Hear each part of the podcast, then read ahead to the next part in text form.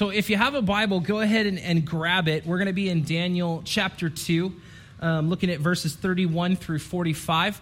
Um, uh, if you do not have a Bible, there are some at the back. Um, and if you don't own a Bible at all, that's our gift to you. Um, you can keep that, and also it will be on the screen behind me. So, um, but in your Bibles, go ahead and grab them. Uh, Daniel chapter 2, verses 31 through 34, just to kind of give you an, an, overview and an idea of where we've been at in our series through Daniel, um, especially last week. Last week, in the it, we looked at the first 30 verses of chapter 2. And we saw how Daniel really stood apart. Daniel and his peers stood apart from all of the other king's wise men, from King Nebuchadnezzar's wise men. So they so Daniel stood apart from the magicians, from the enchanters, from the sorcerers, and even the Chaldeans. And when King Nebuchadnezzar demanded that his dream be interpreted, none of his wise men could do it. And they even told the king that what he had requested was impossible, that no one in the flesh could do that. Only the gods could explain and interpret that dream. And Daniel then steps in and says, God can do the impossible. And so, really, what this showed us last week, what we looked at as we saw how God was at work in the midst of this this really shows us that for man, there will always be human inability. There will always be human inability, but for God, He has shown His almighty power because nothing is impossible for God and nothing is impossible with God. So then we, we saw in the middle of King Nebuchadnezzar's uh, lead army general going out to kill all the wise men for not being able to interpret the dream. In the midst of this, Daniel sought God. He, he reasoned with this man and, and then he sought God. He sought God through prayer and he sought God through worship, and then God revealed the dream to him. And so in verse 27 and 28 of chapter 2, we, we saw as Daniel is telling the king before interpreting the dream, he says to him in verse 27 and 28 that no wise men enchanter, magician, or diviner can explain to the king the mystery he has asked about, but there is a God in heaven who reveals mysteries. And so, really, now in our text, as we see through verses 31 through 45, we're going to see Daniel stand before King Nebuchadnezzar to reveal to him the interpretation of his dream that God has given. That really, this story, as we look at it about Daniel, it's not about how awesome Daniel is and all the great things Daniel has done. It's how God is at work and how God has done great things and revealed great things. And so now Daniel is standing before King Nebuchadnezzar and is going to reveal both the dream and its interpretation. And so we're going to read Daniel chapter 2, starting in verse 31. You saw, O king, and behold, a great image. This image, mighty and of exceeding brightness, stood before you, and its appearance was frightening. The head of this image was of fine gold, its chest and arms of silver, its middle and thighs of bronze, its legs of iron, its feet partly of iron and partly of clay. As you looked, a stone was cut out by no human hand, and it struck the image on its feet of iron and clay and broke them in pieces. Then the iron, the clay, the bronze, the silver, and the gold all together were broken in pieces and became like the chaff of the summer threshing floors. And the wind carried them away so that not a trace of them could be found. But the stone that struck the image became a great mountain and filled the whole earth. This was the dream. Now we will tell the king its interpretation. You, O king, the king of kings, to whom the God of heaven has given the kingdom, the power, and the might, and the glory, and into whose hands he has given whatever they dwell, the children of man, the beasts of the field, the birds of the heaven, making you rule over them all. You are the head of gold. Another kingdom inferior to you shall arise after you, and yet a third kingdom of bronze, which shall rule over all the earth. And there shall be a fourth kingdom strong as iron, because iron breaks to pieces and shatters all things. And like iron that crushes, it shall break and crush all these. And as you saw the feet and toes, partly of potter's clay and partly of iron, It shall be a divided kingdom, but some of the firmness of iron shall be in it, just as you saw iron mixed with the soft clay. And as the toes of the feet were partly iron and partly clay, so the kingdom shall be partly strong and partly brittle. As you saw the iron mixed with soft clay, so they will mix with one another in marriage, but they will not hold together, just as iron does not mix with clay. And in the days of those kings, the God of heaven will set up a kingdom that shall never be destroyed, nor shall the kingdom be left to another people. It shall break in pieces all these kingdoms and bring them to an end, and it shall stand forever. Just as you saw that a stone was cut from a mountain by no human hand, and that it broke in pieces the iron, the bronze, the clay, the silver, and the gold. A great God has made known to the king what shall be after this. The dream is certain, and its interpretation sure. So, this right here in chapter 2 is one of the most pivotal chapters in, in the Old Testament because Daniel chapter 2 really contains important truths about world history, but with an important detail. It's world history from God's point of view. And so, what is interesting about this that I think is important to note as we go to unpack this is that this revelation wasn't given to a prophet, it was given to a pagan king in a dream. And so in Daniel chapter 2, we see God reveal the rise and the fall of earthly kingdoms and his lasting kingdom. And so, what we're going to see in our text today, and what our sentence and your fill in the blanks for you this morning, is that earthly kingdoms are temporary and fragile, but the kingdom of God will stand forever. And so Daniel begins telling the dream of a great, if not oddly constructed statue who is eventually struck by a rock that, that Daniel says is not cut by man, which then destroys the statue, leaving no trace at all, while an all consuming mountain takes its place. And so Daniel begins to explain this, this statue and show that it represents four major kingdoms and the identifications are really revealed from the workings of history matched with prophecy in Scripture. That really the historical outline we can see looks something like this that the head of gold, the Babylonian kingdom, is, is ruled through 612 through 539 BC.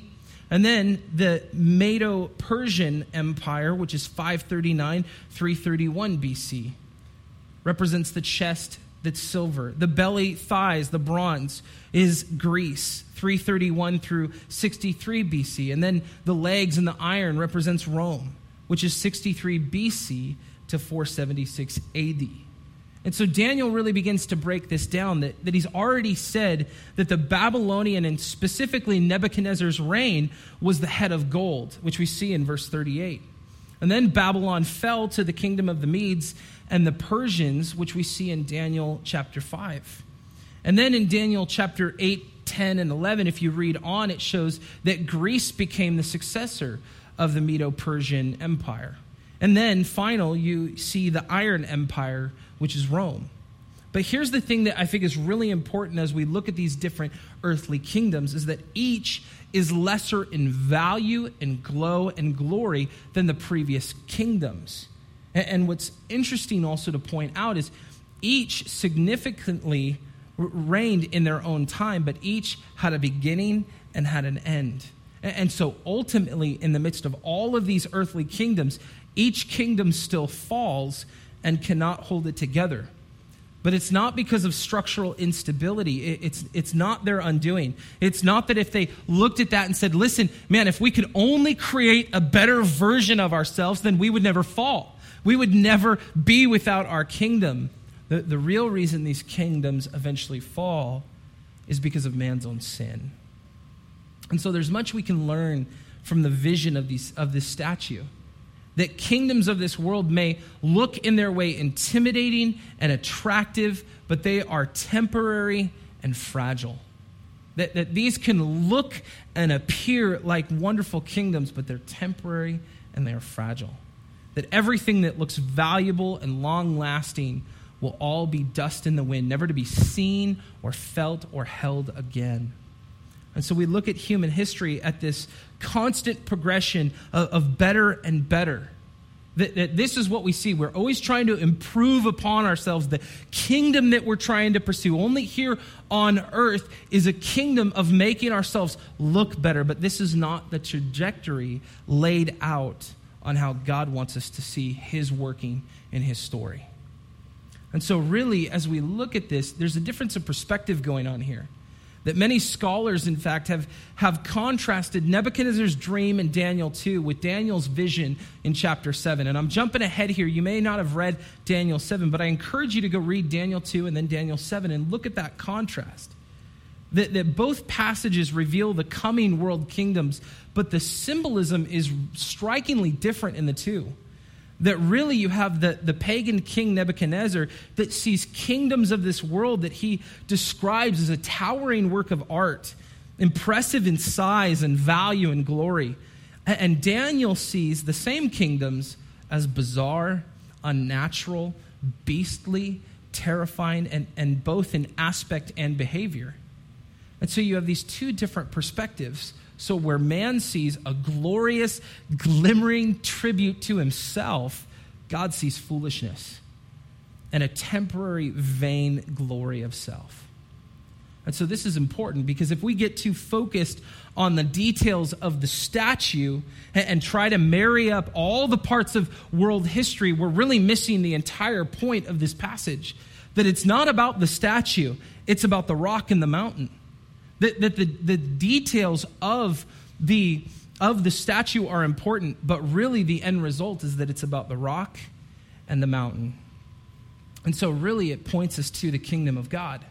That in verse 44, Daniel begins to describe the final kingdom, a kingdom that he says shall never be destroyed, a kingdom that will not be left to another people a kingdom that shall break all other kingdoms and bring them to an end, but that this kingdom shall stand forever.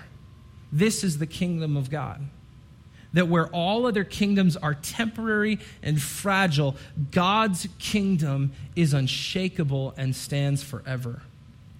This is what we see all throughout Scripture regarding the kingdom of God.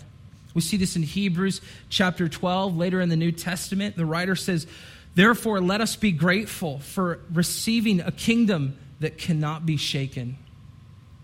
Also in Mark chapter 1, verse 15, Jesus says, The time is fulfilled and the kingdom of God is at hand.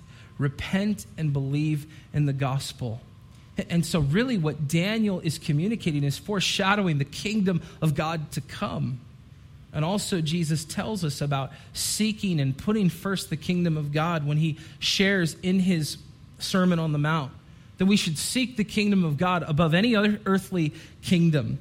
He says in Matthew chapter 6 verse 33, "Seek first the kingdom of God and his righteousness, and all these things will be added to you." So really the, the words of Jesus here are, are a clear direction for us that we're to seek the things of God as a priority over the things of this world. We're to seek the things of God over the priorities, whatever they are, of this world. So, really, this, this dream and this interpretation shows us the weight and the promise that God reveals through Daniel. That in the end, ultimately, it will be God's kingdom that shall stand forever. That there's no other kingdom that will stand like God's kingdom. And so, really, what this does is it then points us to the good news of the gospel. That through Christ, when we put our faith and our hope and our belief in Christ, we have access to a Father and His kingdom that will never be shaken and never be destroyed. But really, for us this morning, how do we truly put our focus first on God's kingdom? I think that question is important, and there's, there's follow up questions that we have to ask. We, we have to ask where am I primarily spending my time? Where am I putting the bulk of my energy? Is my time and my money spent on things that are going to perish and pass away because I'm putting them on earthly kingdoms? Or, or, is it that my time and my attention and my resources and my affection is all put towards God, all put towards the works of God? The results of which then are eternal. And so this is important for us to ask if we're to seek first the kingdom of God, then what are we seeking that's keeping us from his kingdom? And then what Daniel describes next in verse 45 is a rock. And he describes this rock that will destroy all the other earthly kingdoms. That the rock shatters all kingdoms in history, and then a mountain will consume eternity. And so, really, we see a foreshadowing of Christ that Jesus Christ is the rock and the mountain is his kingdom. And so, here's what I want to encourage you in with this perspective. As we look at the difference between the perspective of Nebuchadnezzar and the perspective of Daniel as God reveals to him, is that Nebuchadnezzar is focused on the statue, but Daniel is focused on the lasting kingdom. And so for us, what that means is we don't worry about the statue. We stand on the rock and the hope in every glorious and growing mountain that is his kingdom. So we don't look to the statue wondering if we're on the head or are we on the knee or even how great or how fragile we are. We look to Jesus Christ. That is what the focus is for us as followers of Christ. That even in Matthew 6, this is what Jesus is communicating when he says, Put your focus first on the kingdom. That in this section of Matthew 6, he's speaking about the anxieties and the focuses of the world. Don't worry about what tomorrow may bring. Don't focus on worrying, focus on worshiping. That you would put first the kingdom of God. Because what then Daniel clarifies is that the kingdom of God will stand forever. In verse 45, Daniel brings it back to giving the glory to God and communicating where Daniel's own hope and his focus lies. Daniel says this to the king. He says, God has made known to the king what shall be after this. Not I, not my wonderful thinking and, and, and my favor. It's God alone who has made this known. It is God who has made this known. And see, later in chapter 3, we see that King Nebuchadnezzar has a completely different perspective than Daniel. Not just in their two interpretations paralleled between Daniel chapter 2 and Daniel chapter 7, but we see even later that, that here where Daniel sees God's hand at work and the coming Messiah, Jesus Christ, foreshown as a rock that will crush other kingdoms, Nebuchadnezzar is focused on his head of gold that he's the head over all of the kingdoms, and he misinterprets the dream, and we'll see later that he, in fact, then makes a statue to appear as this. See, the, the two different perspectives here are vast. You have one focused on an earthly kingdom that's temporary and, fall- and, and fragile, and you have another who's focused on the kingdom of God that will stand forever. Now, see, earlier I, I, referenced Matthew 6, where we see Jesus preaching his Sermon on the Mount and where he talks about the kingdom of God. And later, towards the end of Jesus' Sermon on the Mount, he describes two builders that have two different houses on two different foundations, where the first one is built upon the rock and the second is built upon sand.